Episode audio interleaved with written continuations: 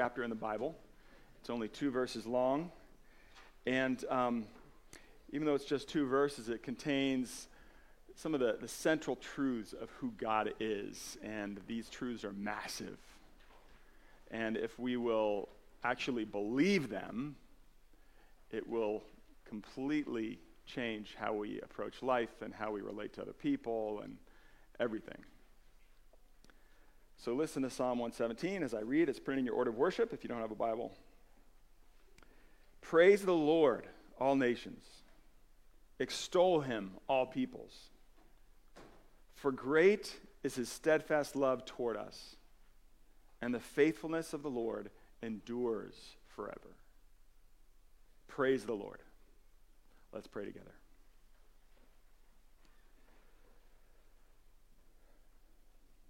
Father, as we come to your word right now, um, we, we pray that your spirit would work in us to help us to still our hearts before you.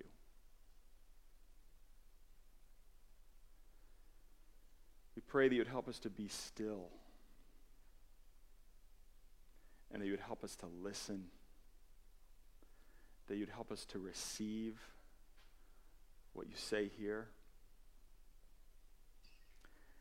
And that you would help us to just rest.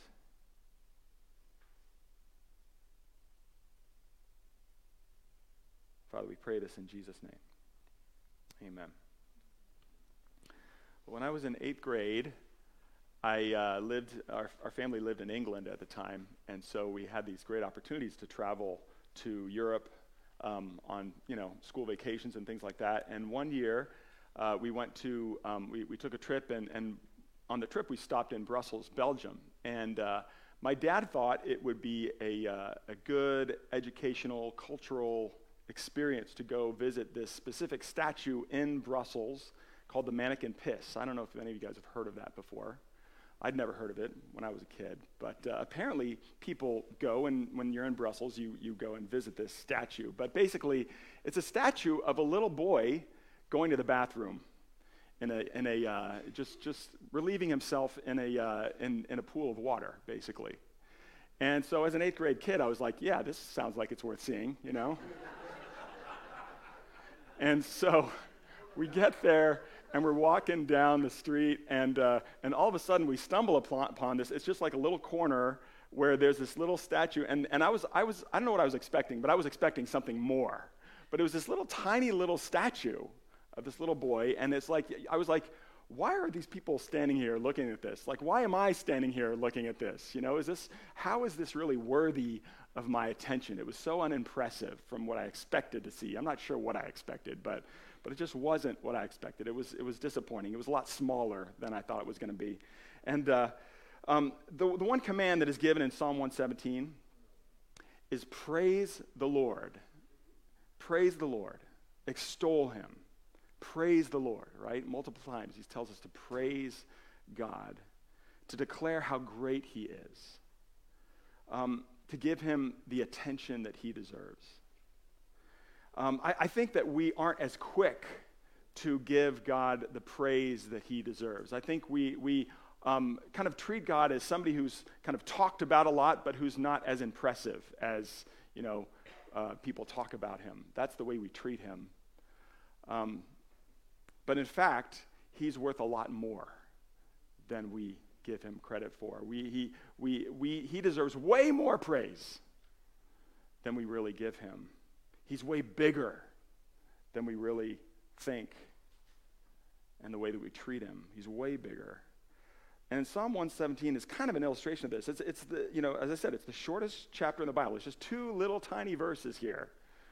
But in these verses, you have these massive, massive truths, these massive concepts about who God is, about how big He is, about how great He is.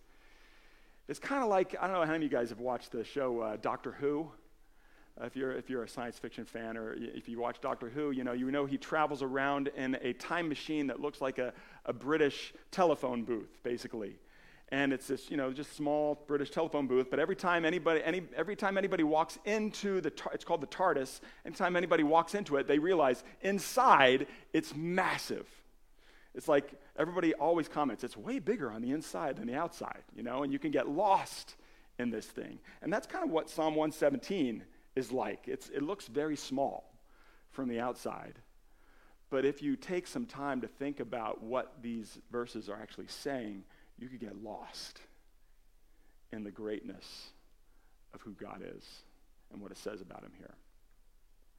And so, what I want to do this morning is, is kind of look at three reasons that we tend to think that God is smaller than we think, and we treat him as smaller than we think, and how Psalm 117 addresses those things. And, and hopefully, that, that will move us to more fervent, more passionate praise of him. Okay? So, I think one reason that we don't praise God as we should is because we think that God is so small that he's only big enough for me. He's only big enough for me. Well, what do I mean by that? We, I think we all have this tendency to kind of lay claim to God and to remake him in our own image. To think that God, you know, is, is only like, uh, that, that he's so small that he likes the things I like. That uh, he, he only kind of likes people that I'm comfortable with. That, uh, that he's only comfortable with kind of the, the culture that I'm a part of um, he's, he's the size of my preferences, my culture, my personality. And then we automatically exclude other people, you know, from, like, I, I, look at other people who look different, who maybe talk different, who, who have different cultural experiences, you know, who approach life differently. And I'm like, oh, God couldn't possibly speak to those people. He couldn't spot, possibly speak through those people. You know, he's, he's mainly just my God, you know.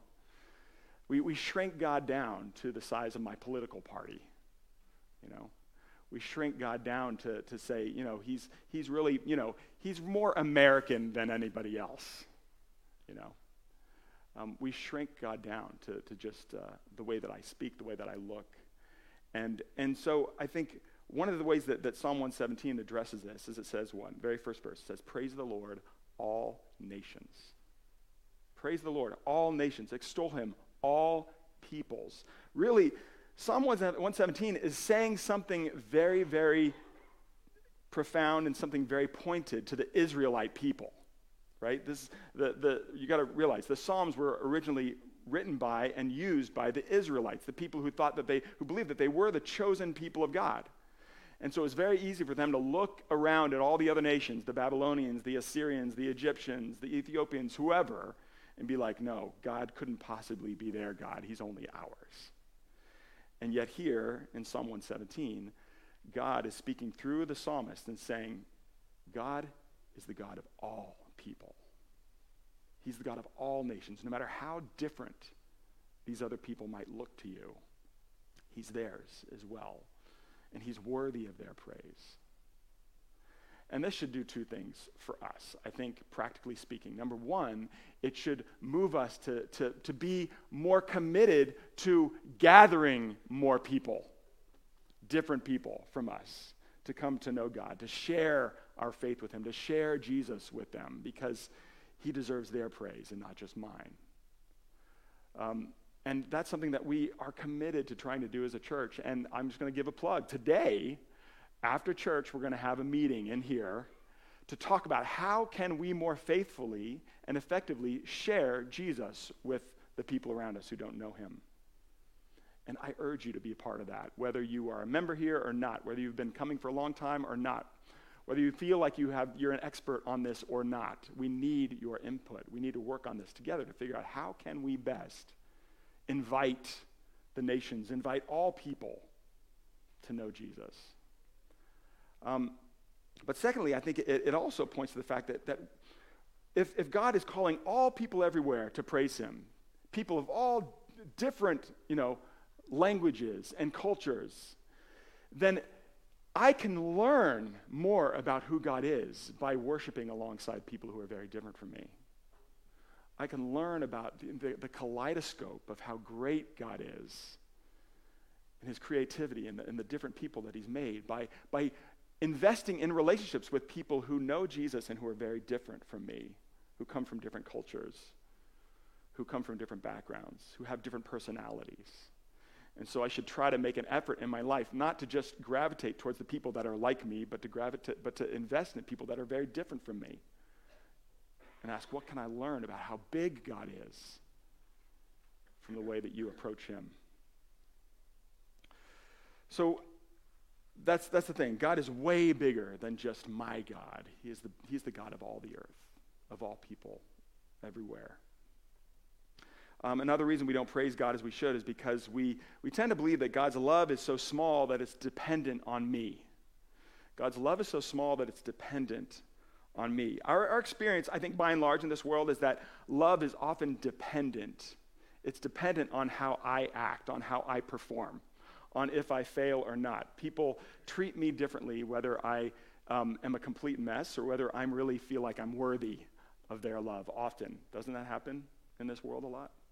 love is often dependent on what we put out. I, I, thought of try to try to think of a few different examples or a few different illustrations of this to hit different people in here. So, if you're a math nerd at all, I, I you know was a math major in high, in college, but uh, I remember in, in math back, back in, in high school, junior high, we talked about. Do anybody remember learning about functions? Like f of x equals 2x squared or something like that. I'm sorry if I'm bringing up painful memories for any of you. but I mean, I was always taught that like a function is like a, a machine where you input something and you and then there's something that comes out of the machine. You know, if, if, if f of x equals 2x squared, you know, if you put 2 in, you get what, 8? If you put 3 in, you get 18, maybe, okay? Correct me if I'm wrong. So, so depending on what you put in, you get something different out, right? And I think that's the way a lot of us treat love, you know? We get something different out if we put something different in. So we got to make sure we're putting the right things in. And, and this impacts our relationship with God, right? I got to make sure that I'm, that I'm trying really hard to be a really good person so that God will love me more.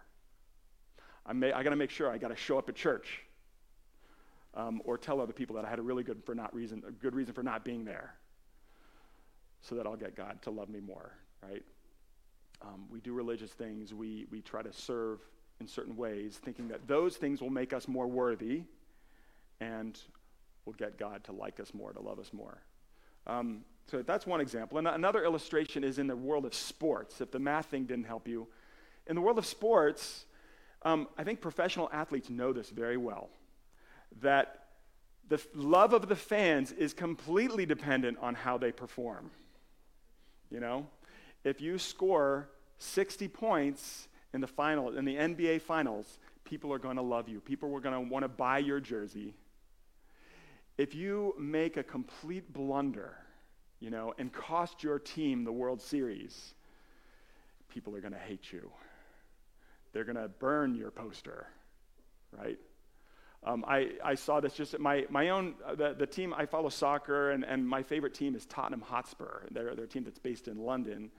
And uh, about a week ago, they played in a game, and, um, and they, they played against another team that was like, they were both in, the, in a similar place in the standings, and it was a really important game. And the first 20 minutes of the game, they gave up five goals. The other team scored five goals in 20 minutes. And a lot of, like, the, the pundits, a lot of the experts, you know, have been watching soccer all their lives. They're like, this is the worst 20 minutes of soccer we have ever seen a professional sports team play, ever. And, and they had a real point.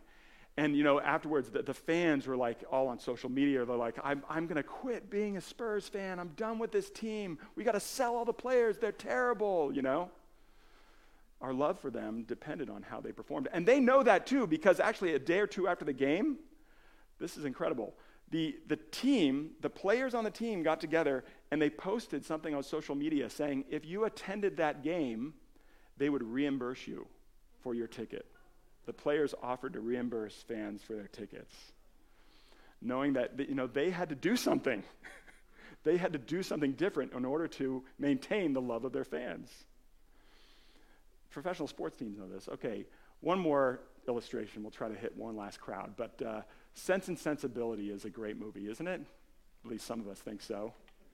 Um, Sense and Sensibility, based on the Jane Austen book. Um, and uh, then there's a character named Marianne who's in love with this guy named Willoughby. He's this, you know, dashing, charming, handsome guy.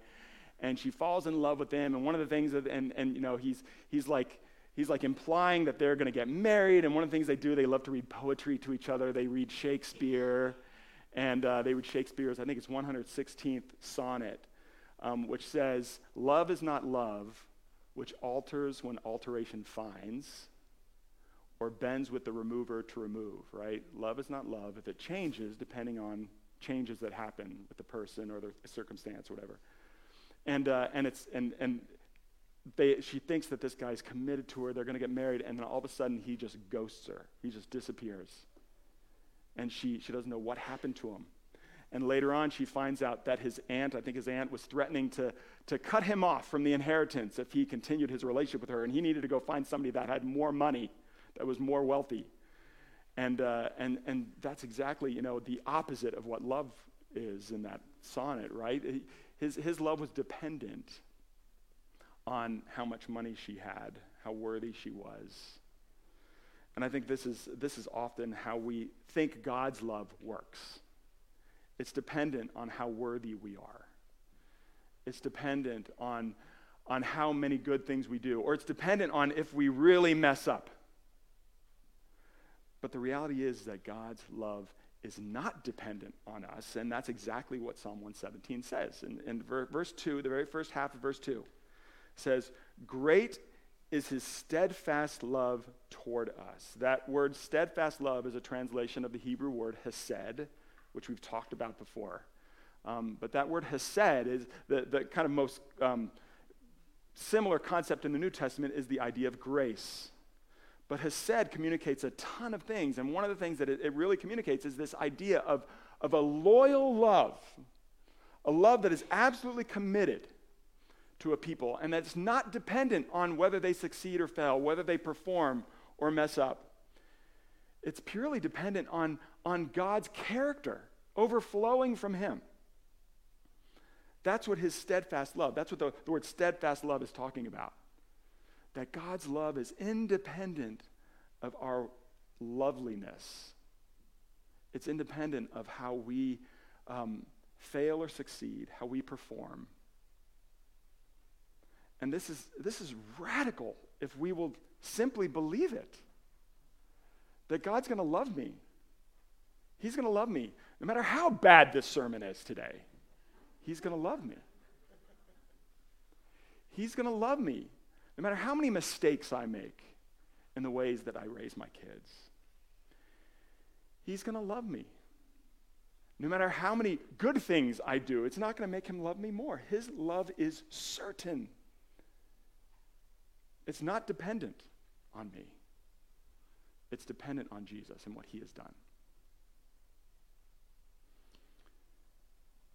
We don't praise God as we should because we think, we think He loves like anyone else. We treat His love as conditional and transactional and dependent.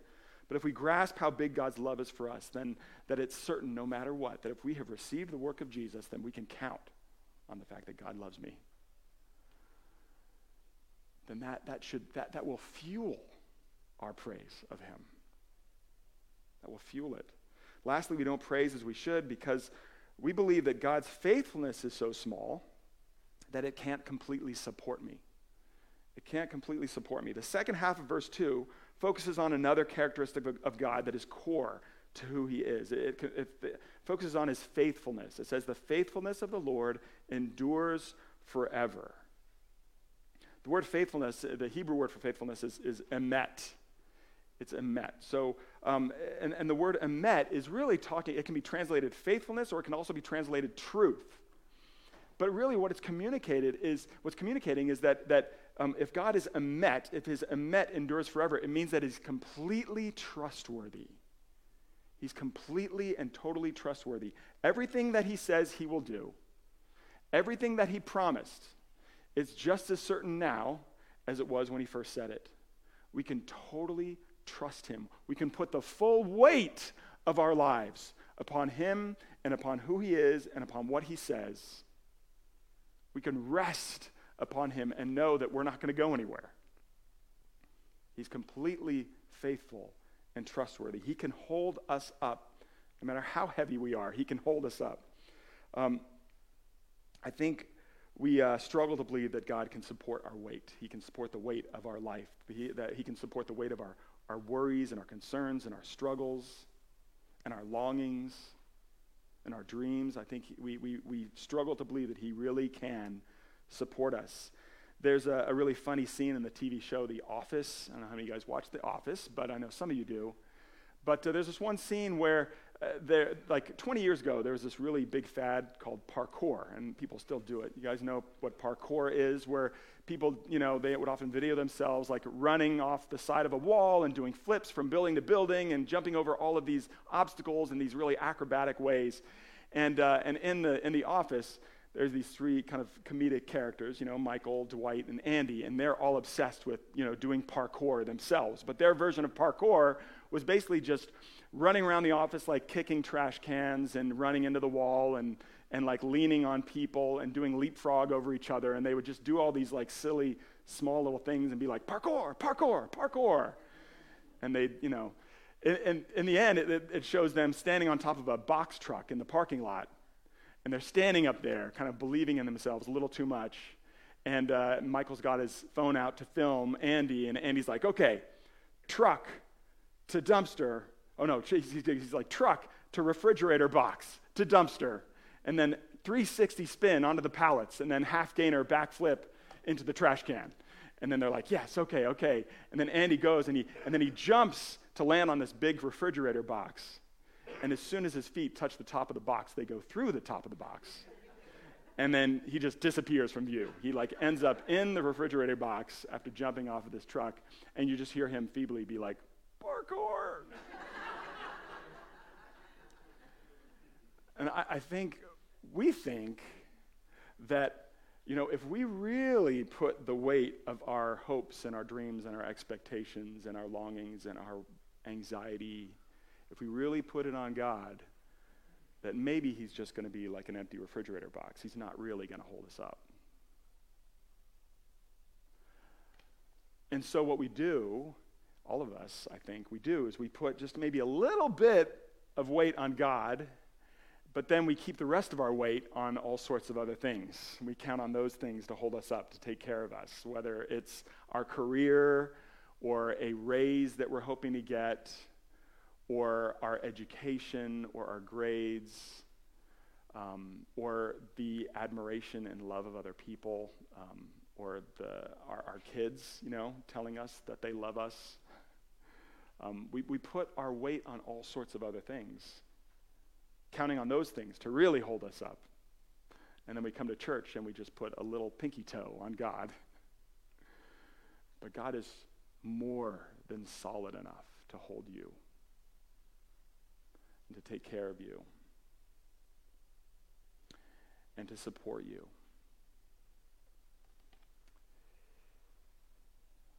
I think we wonder, will he really come through for me? But Psalm 117, verse 2, and I think the rest of Scripture reminds us his faithfulness endures forever. His emet is more than strong enough to meet every single one of our needs. And he invites us to put the full weight of our lives on him. And so this is the core of who God is. He is worthy of the praise of all people. He is a God of great hesed and of enduring emet a God of steadfast love and faithfulness, a God of grace and truth. And this is why we must praise him with everything that is in us. There, there's, a, there's an interesting word that I think all of you guys are very familiar with, and every, probably every single one of you has used and maybe used often, and it's the word amen. Has anybody not used that word? Um, I think for a lot of us, though, that word is kind of empty of meaning. We just kind of say it, you know, we say it, and when, when you're at church and somebody finishes praying, you, you, know that that's the word you're supposed to say. Amen. Uh, or maybe if you pray before a meal, you know, you know that that's the word you're supposed to say at the end of the prayer. Amen. Um, there's a, a, great scene in the movie While You Were Sleeping, if any of you guys have seen that, where they're standing in Mass and, and, and there's a father and son who are like having this big long discussion during Mass, and the, the priest up front is like reciting all the prayers and everything. And they know enough that in the middle of their, they are even arguing with each other. In the middle of their argument, they would be often, often pause and just say, Amen, with the rest of the crowd, you know, knowing that that's what they're supposed to say when they're supposed to say it. But it's empty. And I think for a lot of us, that word is empty of meaning. Um, do you know what amen means or amen? It's, it, it actually is tied to this word emet. It's tied to this word that means faithfulness and truth. And it, it means that's truth with an exclamation point. It's a word of faith, it's a word of belief, it's a word where you're agreeing wholeheartedly. Yes! And so that's why we say it at the end of prayers. When somebody prays something, we're saying, Yes! Yes! But it's also a word that we should, it's a word of faith that we should be saying back to the greatness of God when we hear, Praise the Lord, all nations, extol him, all peoples, for great is his steadfast love toward us and the faithfulness of the Lord endures forever. Praise the Lord. We should respond by saying, Amen. Yes. I know there are some churches where people, as, as the, the person's preaching, the people will often say, Amen. Amen. Thank you, John. I would prefer if you guys would say that more often. So I know that somebody's actually listening once in a while. Feel free. Feel free to say it. But that's what amen, amen means. And you know what? As you continue reading through the Bible, you get to, to 2 Corinthians 1. You know, and what it says in 2 Corinthians 1, it talks about how Jesus is the yes and amen to all of God's promises. Through Jesus, we say yes and amen. It's, it's Jesus that's the fulfillment of, you know, the, Psalm 117 is the heart of who God is. Jesus is the fulfillment of all of that. He's the one where we experience the steadfast love of God, the love that's not dependent on what I do or what I don't do it's in Jesus that we experience the faithfulness, the enduring faithfulness of God that will hold me up no matter what. It's through Jesus that we say yes and amen. You know, these, these two concepts who are at the heart of who God is, the fact that he's, that he's full of steadfast love and faithfulness, his hesed and his emet. I've already mentioned it once. You could also translate these as he's full of grace and truth. What does John 1 say about Jesus? John 1 says, the law came through Moses, but what? Grace and truth came through Jesus Christ. He is the one through whom we experience the fullness of God. And He is the one through whom, and in response to whom, we should say, Amen. Amen. Amen in praise of God. Amen in surrender to Him. Amen and, in saying, I'm going to put the full weight of, of everything that I hope for and expect in life on you, God and on you, Jesus. Amen. Can I get an amen? Amen. amen. Let's pray. Father, we pray that you would break through our hard hearts, that we would see the, the magnitude of what is here. The, these are maybe simple things that, that we hear about a lot. We, we hear about your love, we hear about your faithfulness, but, but Father, it's so much bigger. It's so much greater that, that we really give you credit for. And, and Father, help us to respond by crying, Amen, to how great you truly are. That you would get the praise you deserve. We pray this all in Jesus' name. Amen. We now have an opportunity to meet Jesus at the Lord's table. And as we approach the Lord's table, let's take a moment to confess our sin, to confess our need for God's grace, our need for his steadfast love, our need for his